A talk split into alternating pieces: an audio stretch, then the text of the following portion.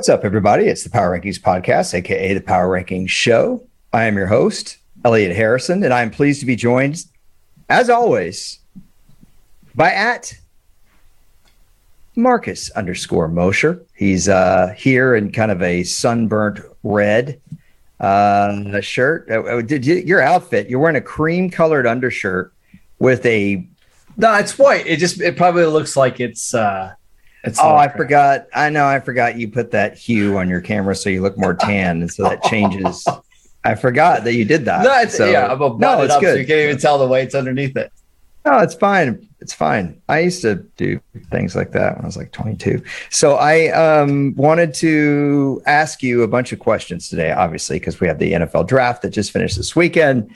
Um, it's a really interesting draft from a lot of perspectives outside of just your normal picks. Uh, Marcus and I talked on the phone the other day just about the coverage of the draft, how that's changed, the approach to the draft. And so there's a lot of uh, kind of ancillary draft takes to have. But uh, overall, did you enjoy yourself this weekend? Was it did it live up to what you hoped it to be? Were you over it by the end of the seventh round? How'd you feel? Uh, no, I, I had a lot of fun. I, I, mean, we talked about the ESPN coverage. I thought Mel Kiper was incredible. Uh, he had his fastball uh, all weekend long. They showed highlights of just about every single player that was drafted. We had big trades. Uh, we had some guys that fell that made for some interesting drama it was it was a fun draft. It was a very memorable one for me. I thought the direction was excellent by ESPN. Um, you know, I'm not some big ESPN honk. I barely even watch ESPN to be frank, but I loved. First of all, they didn't clutter it. Like it wasn't just graphics everywhere. Yeah. I liked how they did the superimposed banner with the helmet of the team when they were making their selection. So they'd show like a crowd shot, and then you'd see, you know, the Saints helmet with a banner over the crowd. And then they played that little synth music straight out of a like 1984 Loverboy video. That was a band in the 80s, uh, Marcus. And, you know, yeah, sweet. We, well, the other thing I should mention is they really turned down like the the emotional backstories about the worst thing that ever happened in this player's life, right? We we yeah. got that a couple of years ago, and it was horrendous. It made you cry after every pick. Instead, we just got straight Mel Kiper, Todd McShay, Louis Riddick breaking down the player and how they project in the NFL. And I really liked that. I thought the broadcast itself was phenomenal. Uh, you don't like the Roy Firestone. I'm not going to cry, Roy. Remember that from uh, Jerry Maguire? I do. I do. Right. It just it was a little a little too much the last couple of years. This was this was much better. Um, I'm going to move my helmet. Sorry it's very important podcast. that you see my North Texas helmet. Yeah, it's very, yeah. very important. The mean green, Marcus. Were you familiar that that was North Texas's mascot? Of course, Lance Dunbar, how many uh, alumni. How many North Texas players were drafted in this draft? Uh, zero. I think zero. Yes. Did you look at anyone when you were studying tape? Did you study tape of even a single North Texas mean green player? Uh, not this year. Last year, Jaelon Darden a lot though. He was a good receiver that Tampa Bay drafted. That was one that I really liked. What happened with him? Fourth round pick, Tampa Bay. Is uh, he yeah. got involved in the rotation? Uh, kind of, sort of, I guess. Yeah. Anyway, uh, so coverage was cool. Um, the event in Las Vegas. Are you over it, or do you think it's cool the way they kind of make this a big I, I got a question for you. Getting married on stage and stuff. Where are you with that? What what football fan shows up to a draft event wearing a their favorite team's jersey that just says draft pick on the back? Like, what kind of fan are you to go to the, an event like this? I don't know. Uh, you know, you, I, I, you know, I, I'm not a big jersey wearing guy, to be honest. Um, yeah, but I'm saying like who buys a jersey that just says draft pick on it? That that's what I really want to know. And then you you wear the big cowboy hat with the lights blinking out of it in the Vegas heat for seven hours. I mean, that, what, I, I just don't know any draft fan that would be doing that. Uh, look, you had me at hello. I hate to quote Jerry Maguire a second time here, but uh, that was when Renee Zellweger was when in the reading group with her friends. Yeah, and he comes home and his hair is slightly tousled, tousled but perfect because he somehow made it to the airport and to her house to her reading group at like one in the morning. Like Yeah, who's there's- having a there's book some- club? There's some time problems that are wrong with that movie that we don't have to get into, but it's okay. Do you remember what he said to her when she said you had me at hello? I don't. You complete me. Okay, so uh, can I get off uh, a couple Yeah, of please.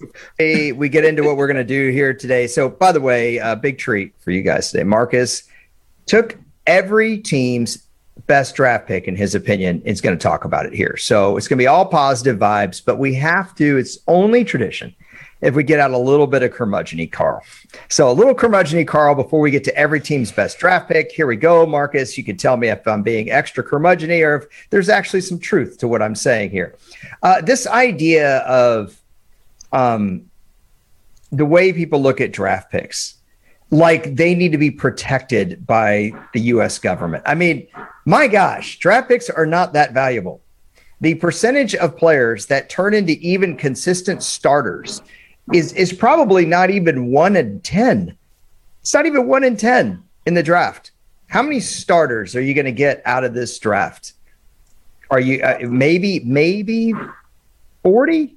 I, I, I, I'm talking about- yeah, Yeah, if you're ahead. if you're a team and you get three starters out of a draft class, it's a home run, right? That's a home run. Yeah. Yes. So we talk about all these players like every single guy that got drafted in the top 100 is going to be a starter by the 2023 th- season. That just doesn't happen, right? It's if you can find one to two starters in a draft class, you you had a good class. You cover the Cowboys for Locked On Cowboys. How many starters did the Cowboys get out of last year's draft? I'd say one and a half, right? You got Micah Parsons and Mhm. Osa Odighizuwa, who was a good rotational guy that started Yes. a lot of the season. And they were considered to have a good draft. Yeah. That's a good draft. Um, so the idea that they're they're they're you know oh my gosh we can't part with our draft picks man if you're trying to contend and the NFL is about winning now go get you a player right now that can compete and give away that fourth or fifth round pick for next year Well, I Uh, look at the, kind I of a look at the small Eagles. yeah go Uh, ahead. really quickly, the Eagles. They had pick was it 18, and they are hoping that a receiver falls to them that could potentially turn into AJ Brown, who is, you know, Treylon Burks, for example. That was the guy that was compared to AJ Brown. So would you Yeah, rather just yeah. take Treylon Burks at 18, hoping he becomes AJ Brown, or just trade your pick for AJ Brown? It, it, it seems so easy to me, and I know the contract factors into it, but go get the guy that you at least know can play. and didn't uh, AJ Brown's former team draft Burks Yes. Wasn't it Tennessee that what ended Yes. up getting him? Yeah, it's, it's so silly. Uh, you and I talked about a small. So we're going to just give you all a, a minor trade that happened this week. It's super minor. The Rams brought back uh, Troy Hill to play defensive back. Uh, th- uh, he had been there before. They traded a fifth round pick in next year's draft. Mhm. First of all, you're Cleveland. You just spent an unworldly amount of money on the quarterback position, thinking you're a good team that could do what Cincinnati did. That's fine. I don't have any problem with that. So, why do you want a fifth round pick next year? Why? What good does a fifth round pick do you? I'll take you one further. Let's see how many games that kid has started in the NFL. Am I coming out hot with curmudgeon? I, I just didn't know if this was a rhetorical question or not, but please go ahead. Okay, let's let's. How many games do you think Troy Hill started in his career, just for fun? 75. Let's see. You're a little off, but I mean, still a lot. He started 43. He's Okay. played 85. Sure. Uh, he's got seven career picks. Uh, he led the NFL in interception return yardage one year. Uh, had two touchdowns that year on interception returns. Okay, and by the way, pretty good tackle numbers too. Okay, player. so we've got yeah, we've got a guy that started over 40 NFL games. So this is not a rhetorical question. I want to ask you. How many fifth round picks, Marcus, you think? So there's 32 fifth round picks, approx. Um, I know there's some compensatory stuff. Okay. How many of those 32 are going to end up starting 43 games or more in the NFL? One, maybe two. How many of those are going to lead the NFL in a category? Maybe one. Maybe, Maybe. one. How many how many fifth round picks next year are going to help you win this year? Zero. That was a rhetorical question. Zero. I don't get it, man. I don't get it. Um, I I just I think you, you, know I was always told at NFL Network. I'm almost rant almost over. Uh, I was always told like, hey man, sometimes you're too far in the past. You love history and history's cool, but okay, well, people that do draft analysis are too far in the future. I mean, the league is about trying to win now as much as you can. If you're sitting here saying we're going to sit Malik Willis for two years behind Ryan Tannehill, you're eliminating two years of his best value when did I just scream in your ear? No, you're Sorry. good. Uh, you know, what's the advantage of having a young quarterback, Marcus? It's having them on the cheap, right? When you have a good mm-hmm. team around them so that you can build the pieces around them. But if you're sitting your young quarterback for two years, you're eliminating half of the time that you have that viable cap space. Am I crazy? No, but like all these things, there's some nuance into both those situations, right? Like for for example, Troy Hill, one year contract left for the Browns. They can save some money and they get back additional draft capital, which they don't have a lot of because of the Watson trade. They know that this is probably not the year they're winning the Super Bowl. So why not move on, especially after you drafted a cornerback in round two? You already have a bunch of other younger corners. Might as well move on and save some money and get a, I mean, a late day three pick. Okay, so great, cool. We can get a day three pick that's probably never going to make our football team. Or just work with me here. What if an NFC team, we'll just call it the Cowboys, are playing this year and oh no, a safety turns his ankle. Oh no, another corner turns his ankle. We need a corner. Hey, I know who has a corner. Cleveland's got one that they don't want to play because they've got young guys. Let's send them a fourth round pick. Now you just got a higher pick, right? Or heaven forbid, what if Cleveland's having a really good year and all of a sudden, oh no, Cleveland's corner turns his ankle. Hey, look, guys, we had Troy Hill. We didn't trade him for a fifth round pick next year that's not even going to make our practice squad. And he's going to be working at medieval times in three years. Sorry, okay, I'm done. I like the medieval time show. That was a lot of fun. it is. Did you root for the Green Knight? Of course it did. Where where in Corey, Pennsylvania? No, no, a, this was on a vacation. I, this was in Myrtle oh. Beach. I went to one. So. Oh yeah, I forgot you do the fancy vacations. Yeah. uh, you know, it's been part of the this whole process of evolution for you, from outsourcing your shoveling your driveway to your wife. Unfortunately, yeah. I'm outsourcing. Yeah. Okay, so that sounds bad. no, I meant. Uh, you know what I meant. Don't be like that. Okay, right. so if you disagree, it's fine. I just am I wrong to say that sometimes, and you know my traditional argument against the draft that they they really simmered down on this year, which is he's going to be the left tackle there for the next ten years. Yeah, no, he's not. Yeah. He's going to be there for four. He's going to sign somewhere else for about twelve million a year, or look at Brandon Scherff, right? Somebody like that. Exactly. Okay. Yeah, we're, we're getting less and less of that, which is good. Uh, let's talk about the players that are going to be 10 year starters for every team coming up. Are you ready? Uh, can I give you my team that had the best draft before sure. we start? Jets. How do you feel about that? Don't disagree. Uh, they got they got three players in the first round that all could have went inside the top ten picks. They got the best running back in the class. They got one of the better tight ends in the class. Uh, this isn't the draft that's going to make them a contender this year, but I wouldn't be surprised if they're a very competitive football team. Okay, that's enough Jets talk. Let's get to your list. Okay. Uh, Arizona Cardinals. Um, I didn't love the Hollywood Brown trade for them. I thought that was a little bit rich. Mm-hmm. Um, but I did like, yeah, I did like Cameron Thomas. He's a defensive end from San Diego State. I, I, mean, he his body looks a lot like JJ Watt. He kind of plays that five technique, but you can kick him inside.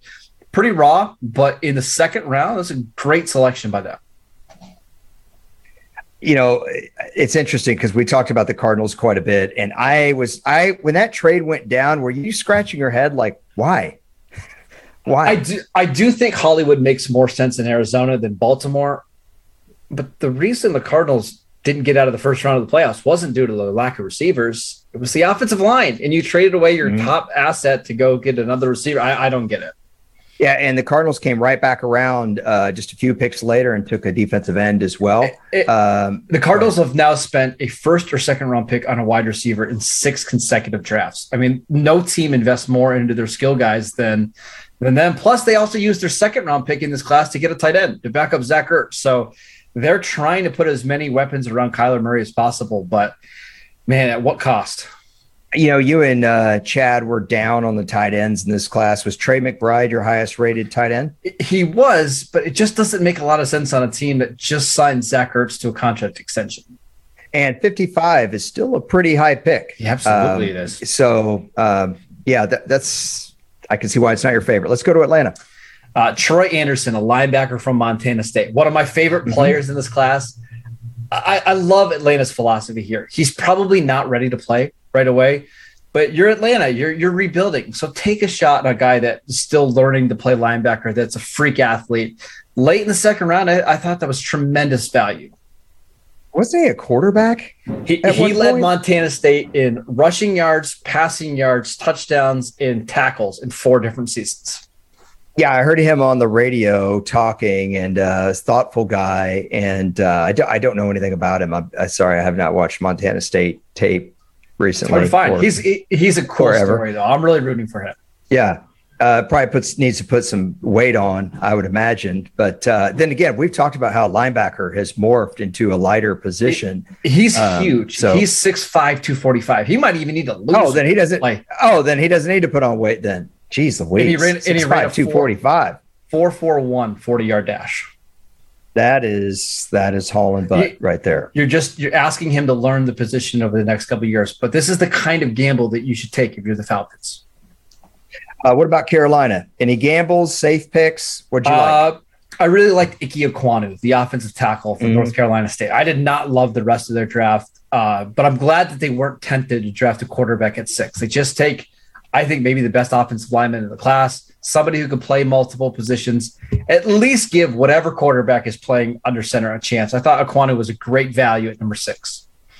Yeah, and you and Chad had talked about uh, Chad Ryder. If you uh, didn't listen to some of those podcasts, we had him on once a week and uh, talked about how Ekwonu could very well go near the very, very top of this Yep. draft. Not that he, I mean, he did still went sixth, right? But Mhm. um, you know, it's not unusual for NFL teams to think of tackles that highly. We'll see if he lives up to it.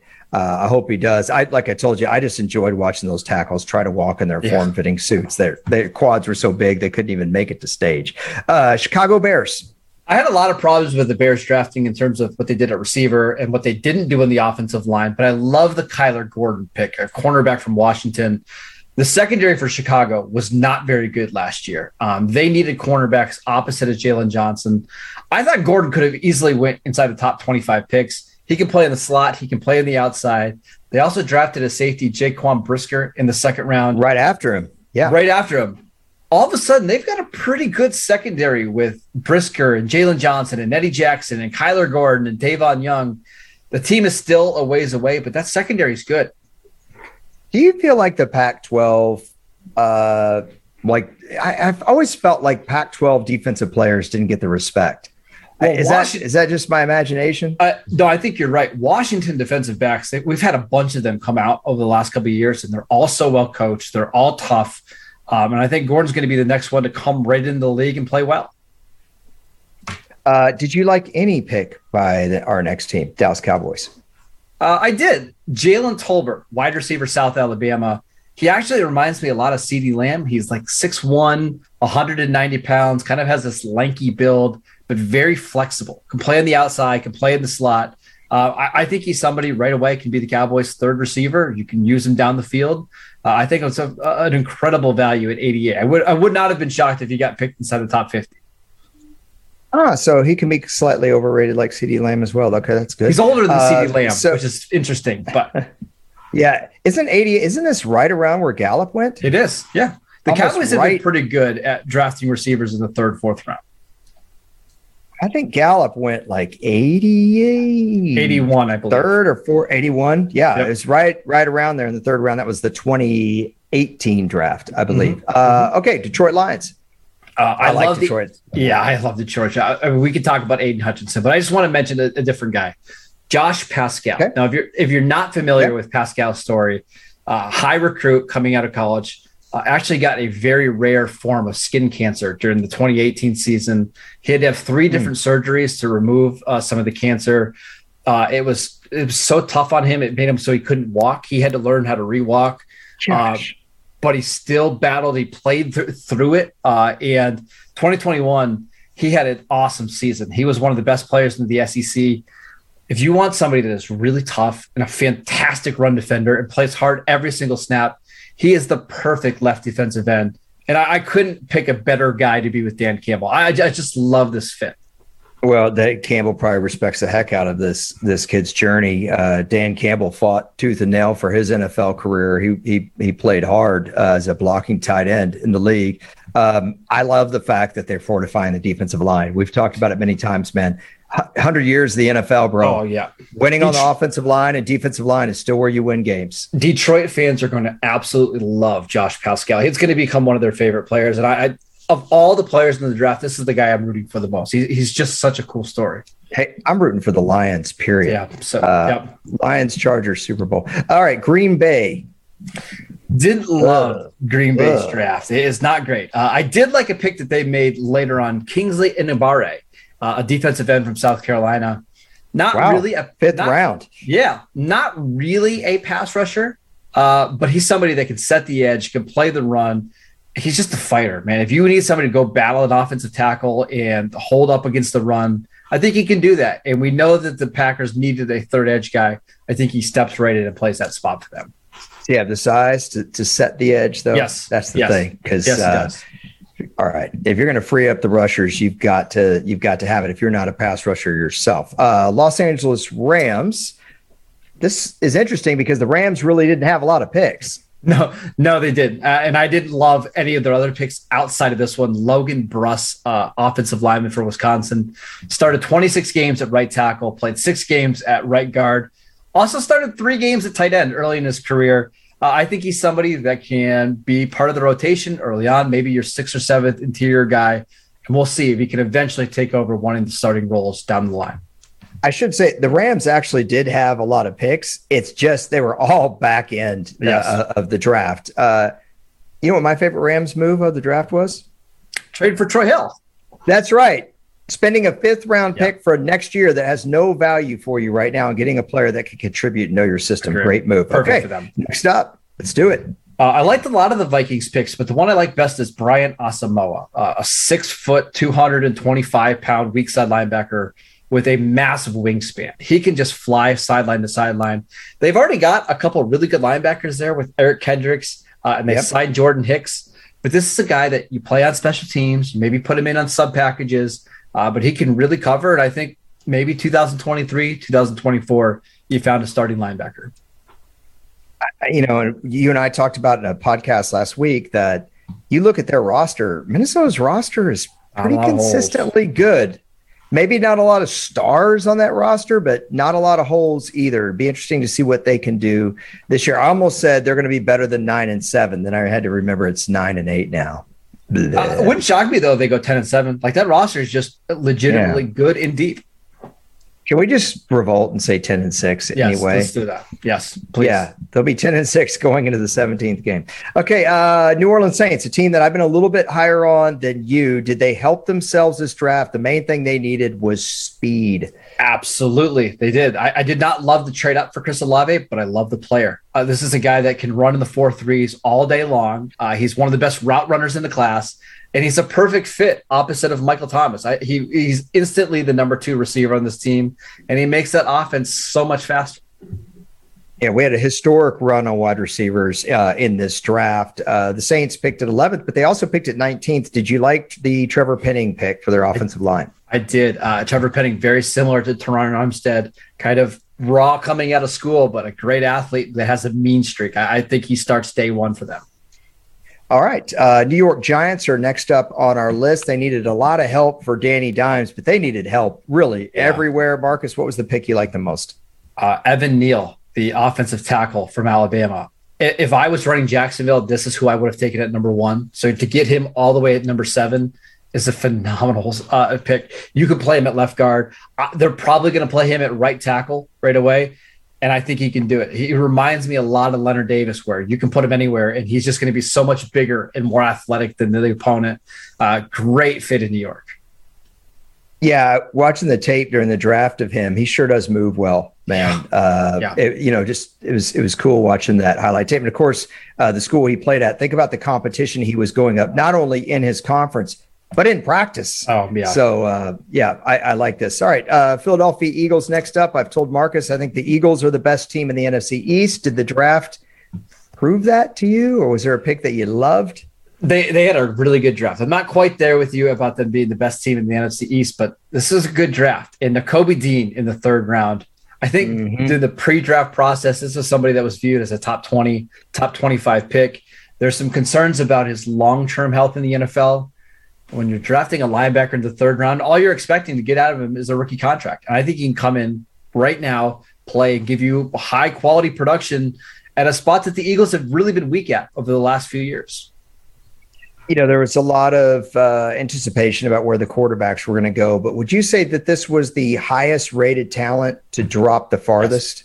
Yes. yes. Uh, I, I, saw early on in the process, Nakobe Dean going 12, 13. So for him to fall all the way to 80 something is pretty insane.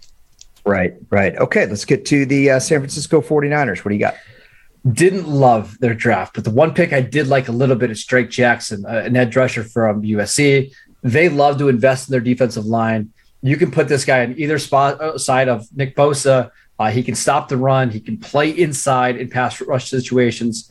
Uh, very talented. I think a year ago he was looked at as maybe a top 10, top 15 pick. Uh, didn't play particularly well last year, but still very talented. And they drafted a guy from USC, then LSU, then SMU. It was their tricode acronym run of the draft. yes. All right. Cool. Uh, let's go to Seattle Seahawks. Seattle, a team that that I just felt like had to get this draft they needed of, of, all the teams in the league. I felt like this team really needed to knock this draft out of the park. Do you feel like they did that from a team standpoint, the whole class? And what pick did you like the best? Because they didn't take a quarterback where people thought they were when they had that quick turnaround early in the second round. Which I'm glad because they're not ready for a quarterback now. They drafted a running back at 41, which is very debatable. But I like the rest of their draft. Uh, Coby Bryant, a cornerback from Cincinnati, he was named the the Jim Thorpe Award winner last year uh, as the best defensive player in uh, defensive back in college football.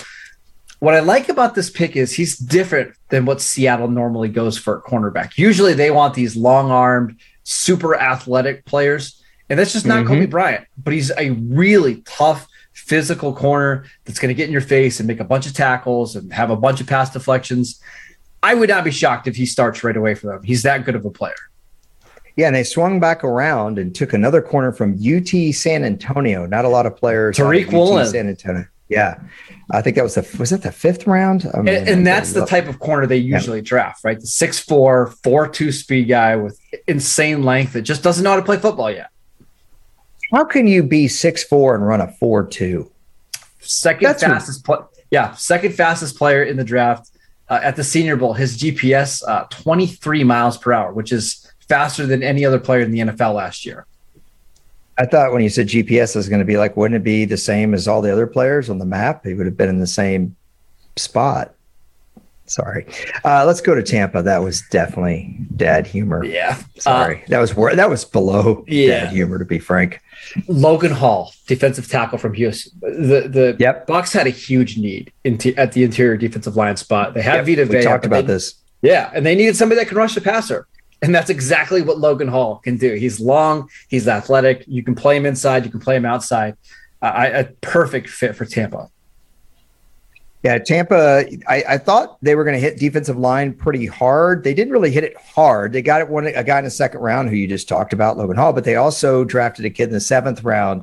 But we talked about that when we were saying, you know, what what the teams really could not afford to miss on, and I thought defensive line was imperative uh, for this football team, given that Ndamukong Suh's not there, yep. uh, Pierre Paul's not there. Uh, we'll see how if he can contribute right away. Uh, Washington Commanders.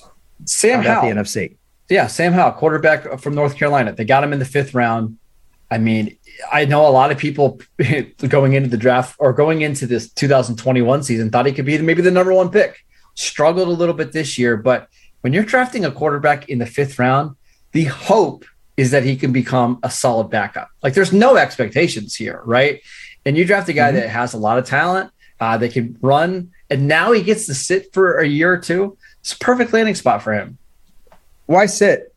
Why, why not let him compete? Is he that developmental of a guy that he can't come in and and understand um, the offense and compete?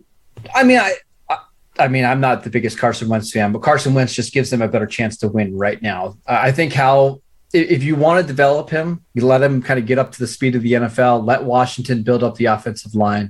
That's probably the better path here. Okay, just wondering. All right, let's look at some AFC teams. Yeah. Uh, so far, this is uh, this has been interesting because there's a couple of guys that you named that I didn't think that you were going to name, and you're also going deep into the cupboard here, which I like as well. Let's start with Baltimore Ravens. Are you back in on Ravens culture? All the way back in on Ravens culture. You know I would be after this draft. Uh, Tyler Linderbaum, center from Iowa. He's mm-hmm. not very big, but he is so good in the run game. He's so t- smart. He's so tough. Uh, and they give somebody that you know can be a long-term starter for them. And to get him at 25, I thought he was one of the top 10 players in this class.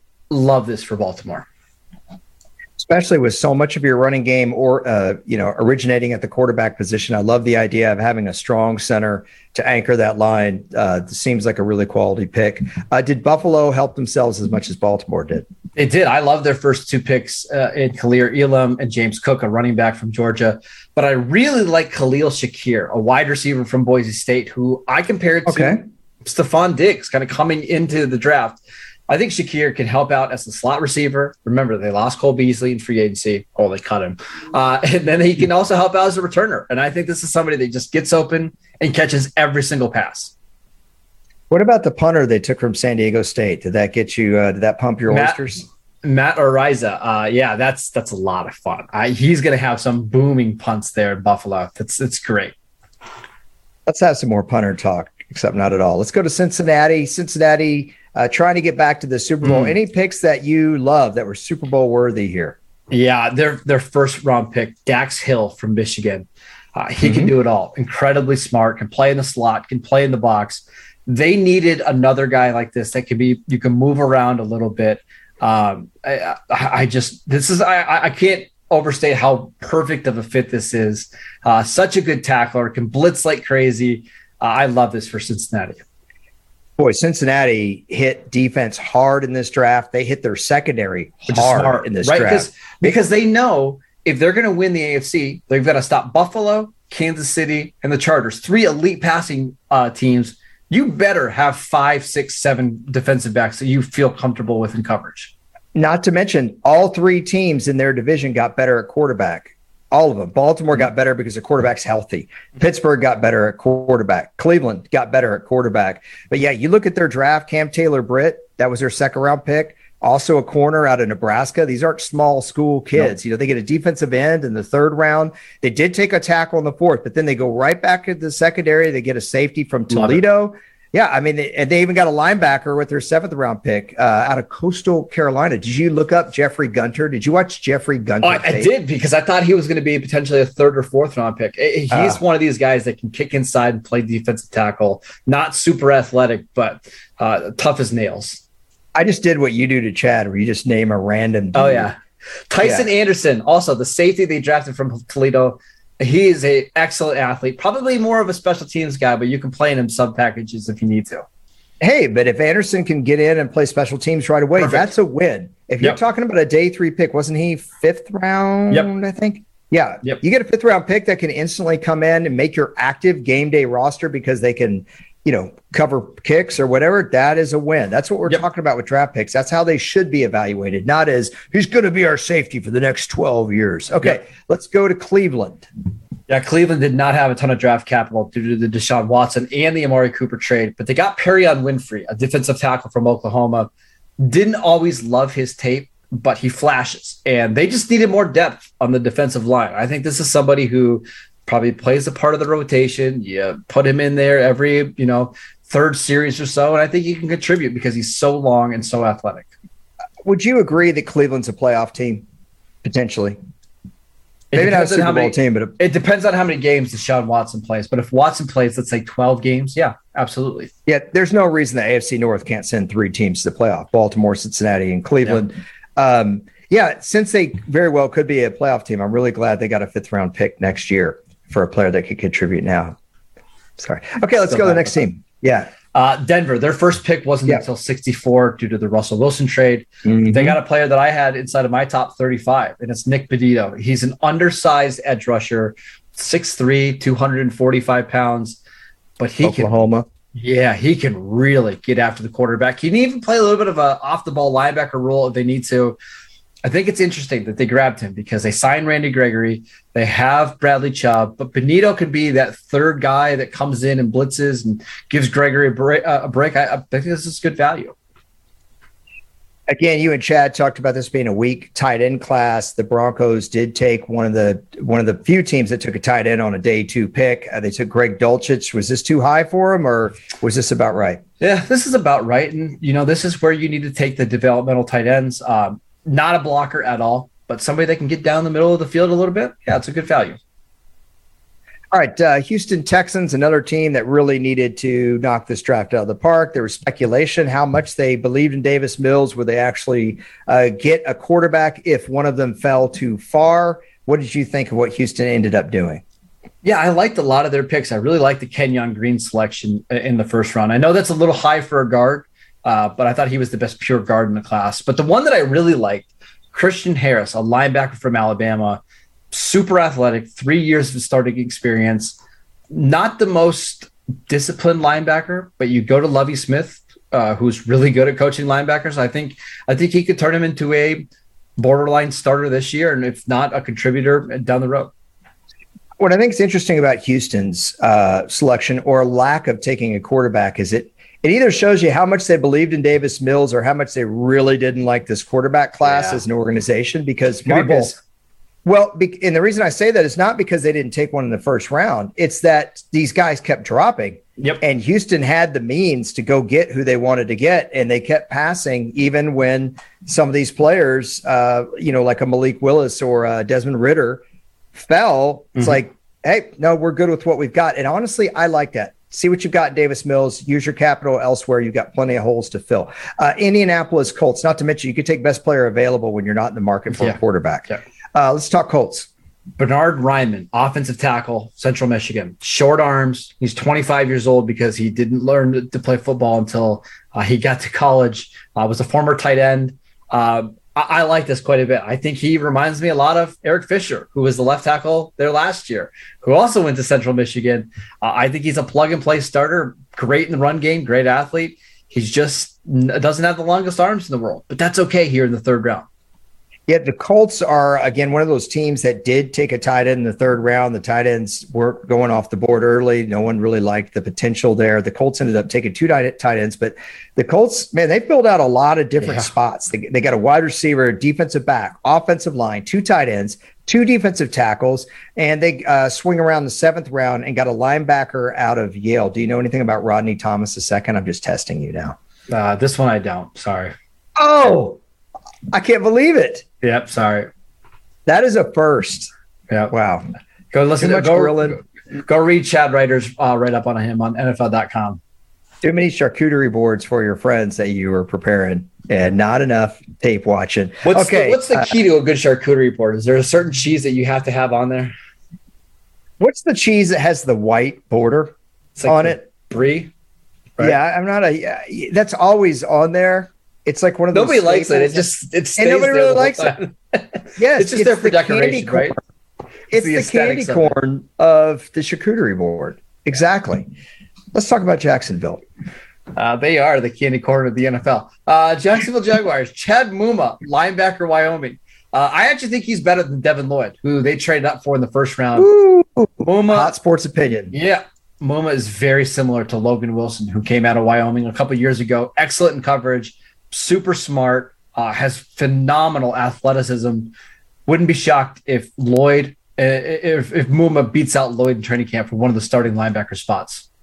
Yeah, the Jags had two day one picks. They had two day two picks. Uh, right before Muma, they took uh, Luke Fortner, a guard. Uh, obviously, they signed Brandon Scherff at guards. They're fortifying their offensive line.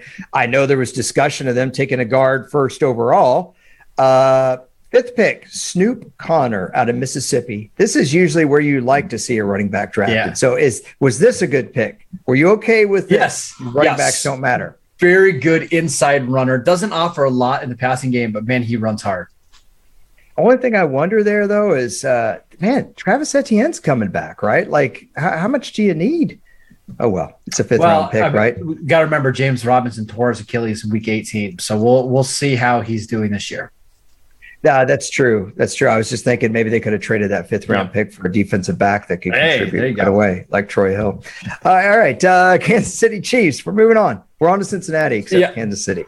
Darian Kinnard, a guard slash tackle from Kentucky, fell well into day three. I thought he could have mm-hmm. been an option for teams in the second round. Reminds me a lot of Trey Smith, where yeah, not a great athlete, but super powerful. And if you're looking for a guy that could be a really good backup right away, who maybe could eventually play right tackle in the NFL, I really like Kinnard. And this is what good teams do: is they find guys in the fifth, sixth, seventh round that can come in, they can be good backups, and if they're forced into action, it's not going to kill you. So I, I, love this pick by the Chiefs here with Kinnard. A couple things. Uh, there seems to be a difference between offensive linemen that spent their time in the SEC and other conferences. Mm. Even I, as the uh, non-college football fan understand that.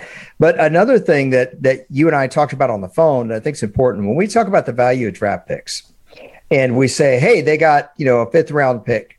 Um, that's great, but that means different things to different organizations based on how well that organization drafts, mm-hmm. right? And if you don't draft well, that draft pick doesn't really have a lot of value. Kansas City did a great job drafting on offensive line last year. They've proven they can develop young talent. I think that's another feather in the cap here uh, yes. on this pick. Yeah, I 100% agree. They're fantastic on day three as well. All right, Las Vegas Raiders. It's the uh, they were hosting the draft, and I, I, don't think I circled back on Houston. Houston, by the way, never ended up taking a quarterback at all nope. in the draft. Uh, I should have uh, put the dot on that sentence. Okay, let's talk Las Vegas. Uh, you know how much I love offensive guard play, so we're going to go on a little bit of a run here. Dylan Parham. Yes uh, the yep. guy they took at number 90, their first pick. Yep. Undersized, but very athletic, very productive. Played right tackle, left guard, and right guard for them. I think his best spot in the NFL might be center. Uh, probably not a day one starter for the Raiders, but somebody that gives them uh, another athlete and more depth on the offensive line. Yeah. So I was listening to the draft on uh, Sirius Radio. I was listening to Pat Kirwan. It's always good to go listen to Pat Kirwan on Move the Chains. If you guys have Sirius, it's channel 88. Um, he, I think it was this pick that he kind of went on a, a, a curmudgeon Carl kind of ran about. Teams don't want to activate a lot of linemen on game day anymore. Mm-hmm. So if you're not going to activate, you know, more than seven linemen, or if you're only going to activate six, which is ridiculous to think about, but you need to have a guy that can play multiple positions. And when you have a guy like this that you can get in the back end of the third round, right, who can come in and look, maybe he won't be as good at left guard for you as he would at right tackle or whatever. The fact that he can just come in and play and it won't totally destroy your offensive game plan is huge. Yep, exactly. And I think he's got the potential to be a good starter down the road, too. We'll see where they try to play him at center, a left guard, but I think this is a good player. I mean, the only thing that affects podcast ratings more than talking about the strategy of uh, guard play is talking about guard versus tackle. So, do we? Can we do that again with the Chargers? Can Uh, sure. Uh, yeah. Zion Johnson, guard from yeah, Boston I knew College. It. I knew it. But when you have so a quarter, predictable. Listen, when you have a quarterback like Justin Herbert, as long as you could protect him, you're going to be in every single game. I love the selection of Rashawn Slater last year, and you go back to the well and you draft Zion Johnson and play either guard spots, can play center, even played tackle at Boston College. Phenomenal pick by the Chargers. I could have mimicked you, your cadence and everything, and given that exact analysis as you. I knew that's where I, you. I should have wore my Chargers polo today. Yeah, let's talk Miami. Uh, Miami strengthened their offensive line uh, in free agency. You mentioned Terron Armstead earlier in this uh, podcast. Uh, what were you thinking about their draft? They only had a few picks, but keep an eye on Skylar Thompson, a quarterback from uh, Kansas State. When I watched him against LSU and Baylor and Texas and Oklahoma, he just made plays on third down. He's got good good arm strength, good athleticism. It seemed like anytime he was in third and nine, third and twelve, you just expected him to convert. We'll see. We'll see if if Mike McDaniel likes him. Probably not going to be on the active roster or practice squad quarterback, but I think he's he's got a little bit of something to watch for Elliott. Uh, were you familiar with Eric Ezukanma? Yeah, a really athletic receiver from Texas Tech that played in the slot, played in the outside. One of the best guys in the in the class after the catch. A uh, little surprised he went that high, but uh, makes a lot of sense in Miami's offense. I said it fast because I had no idea how to say that last name. Is it Ezek Ezek Kanma? Ezekama. Yep, you got it. It's just Ezekama. Okay. Yep. I could not figure out how to say that. Uh, Easy E is thing, the nickname. Yep. Oh yeah. So one of the things they talked about with him is that is again Pat Kirwan when I was listening was that you you expect a Texas Tech receiver always to be kind of like a smallish fast guy, and this dude's 6'3", 220. Yeah, he's big. He's big. Yeah. I, I say it again. Ezek Kanma. Yeah, Ezek right? Uh, just Golly, easy. I cannot say that. The, right, Miami, easy. Miami got a bunch of receivers this offseason, but the the thing that they every one of them has is the ability to make plays after the catch. That's why it's a good fit here.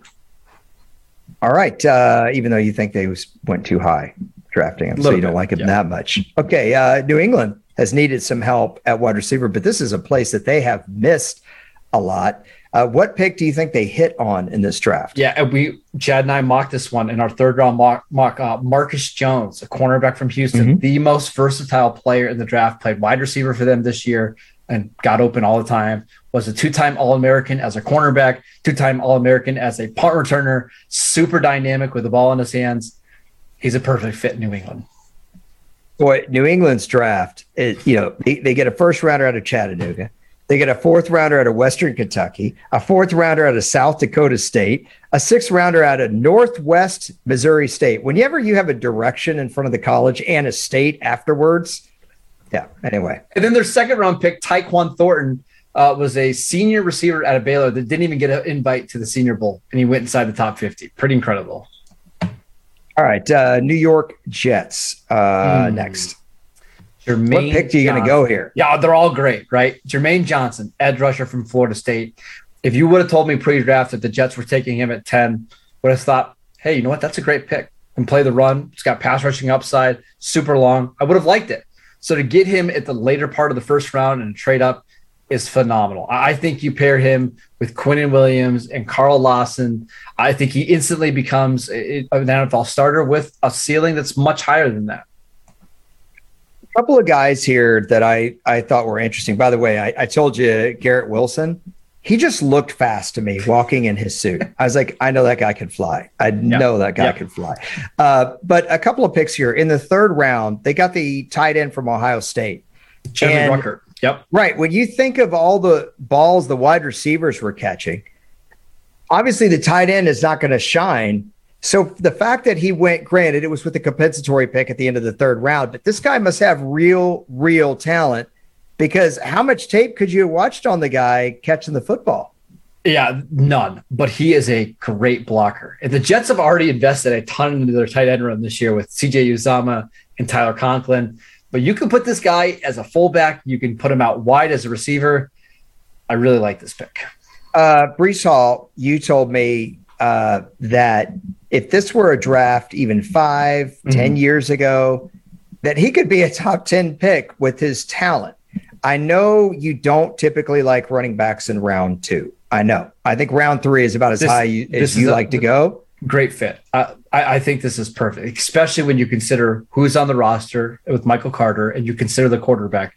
This is a guy that you can dump the ball off to the passing game. You can give him 18 touches on the ground, and he just gets better as the game goes on. I think after the Jets filled their three biggest holes in the first round, mm-hmm. love this value.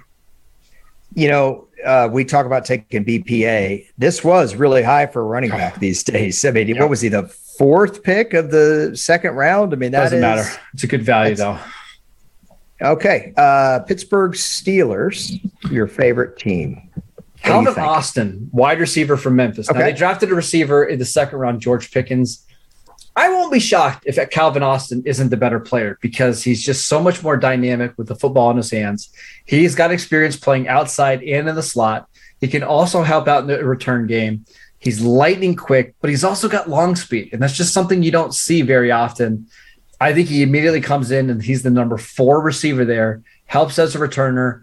And we'll see. Pittsburgh has a lot of experience with these smaller kind of MAC receivers would not be surprised if he has a lot of success.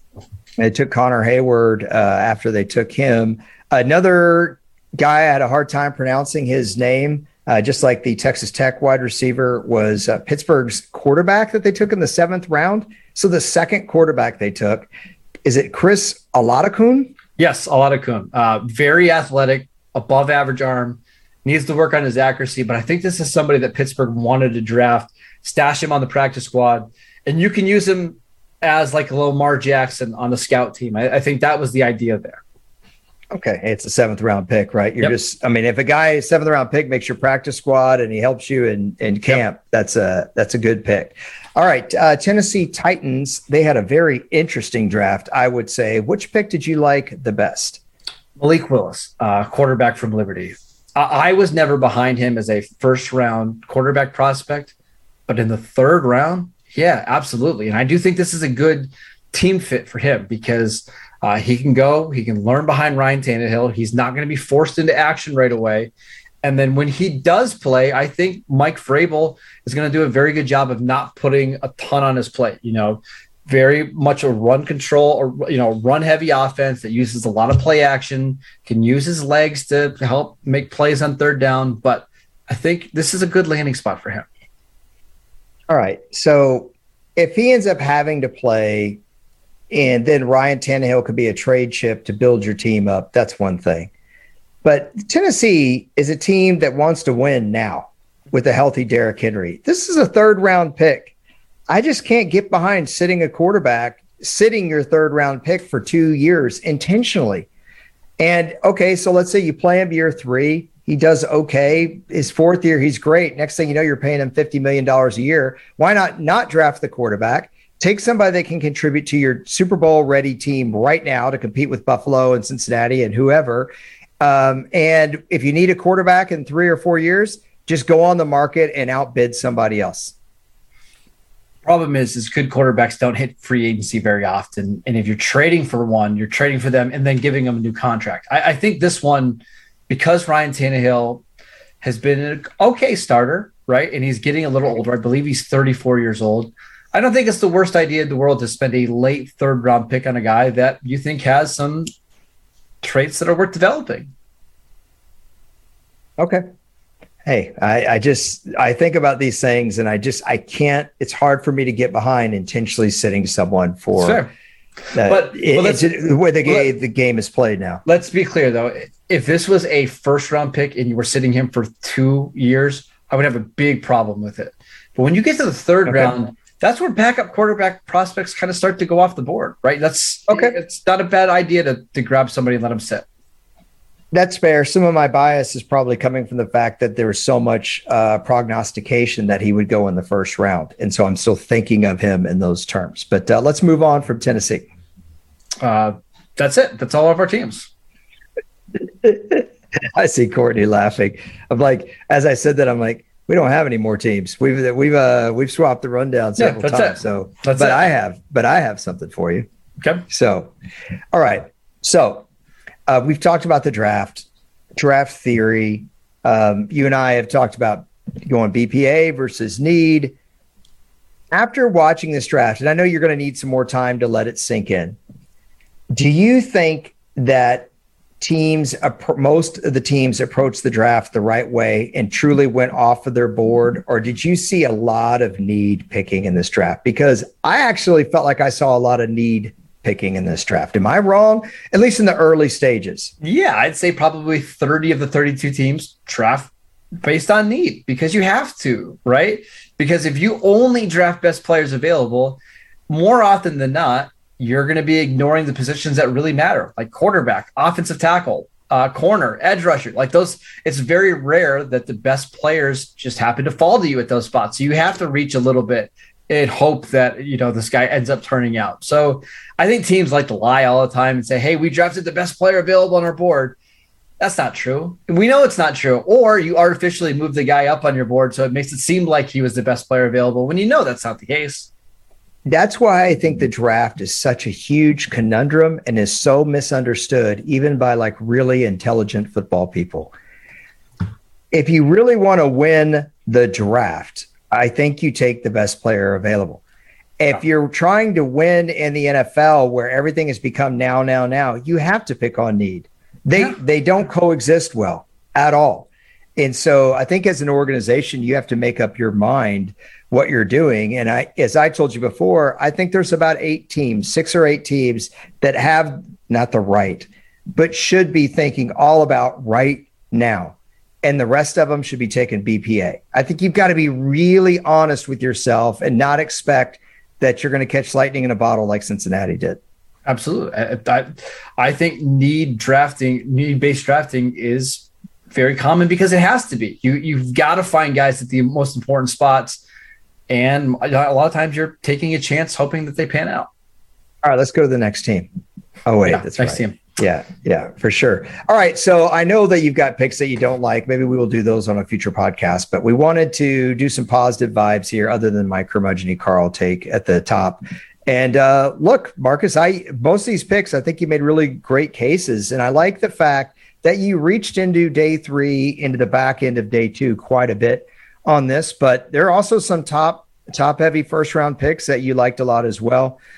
Overall, would you say the Jets had the best draft, or do you hmm. think it was someone? We already talked about the Jets. Is there a Jets for the best overall draft haul? I think the Jets are obviously in there. I think Baltimore's in there.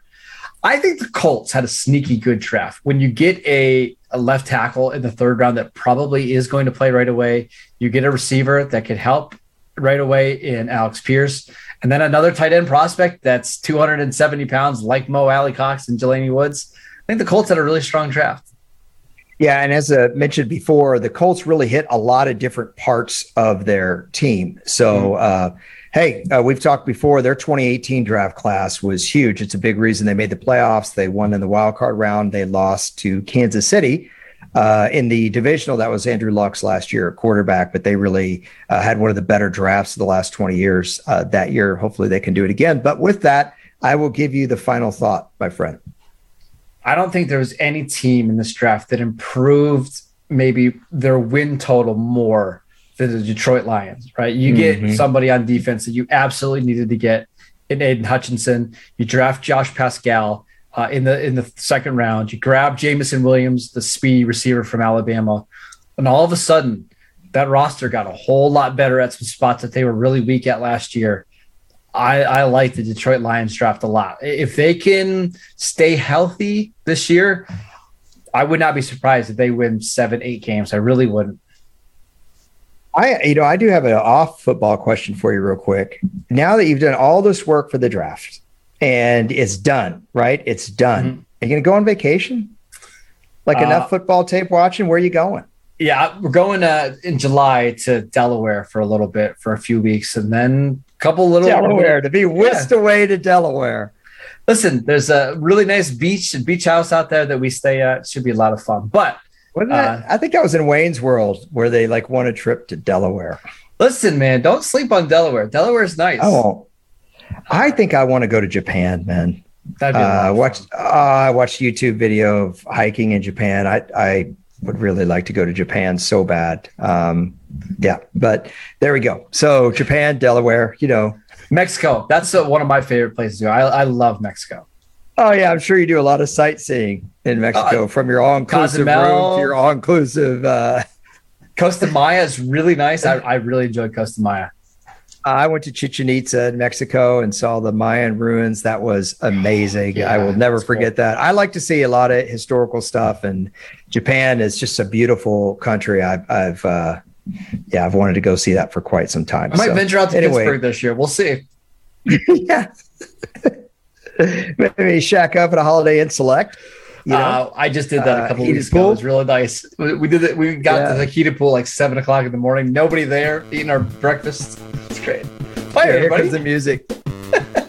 I'm I'm old enough to remember going on vacation with my dad and seeing like hotels that said we have cable. Yeah, all right. So he is Color TV. Marcus yeah, at Marcus underscore Mosher uh, he's a host of Locked On Cowboys. He also covers the Raiders for USA Today, even though he never has good takes about them on Twitter anymore. He's done. He's so you're so done. I'm at Harrison NFL on Twitter. We thank Courtney, Eric, and Herbert at Brinks. We'll see y'all.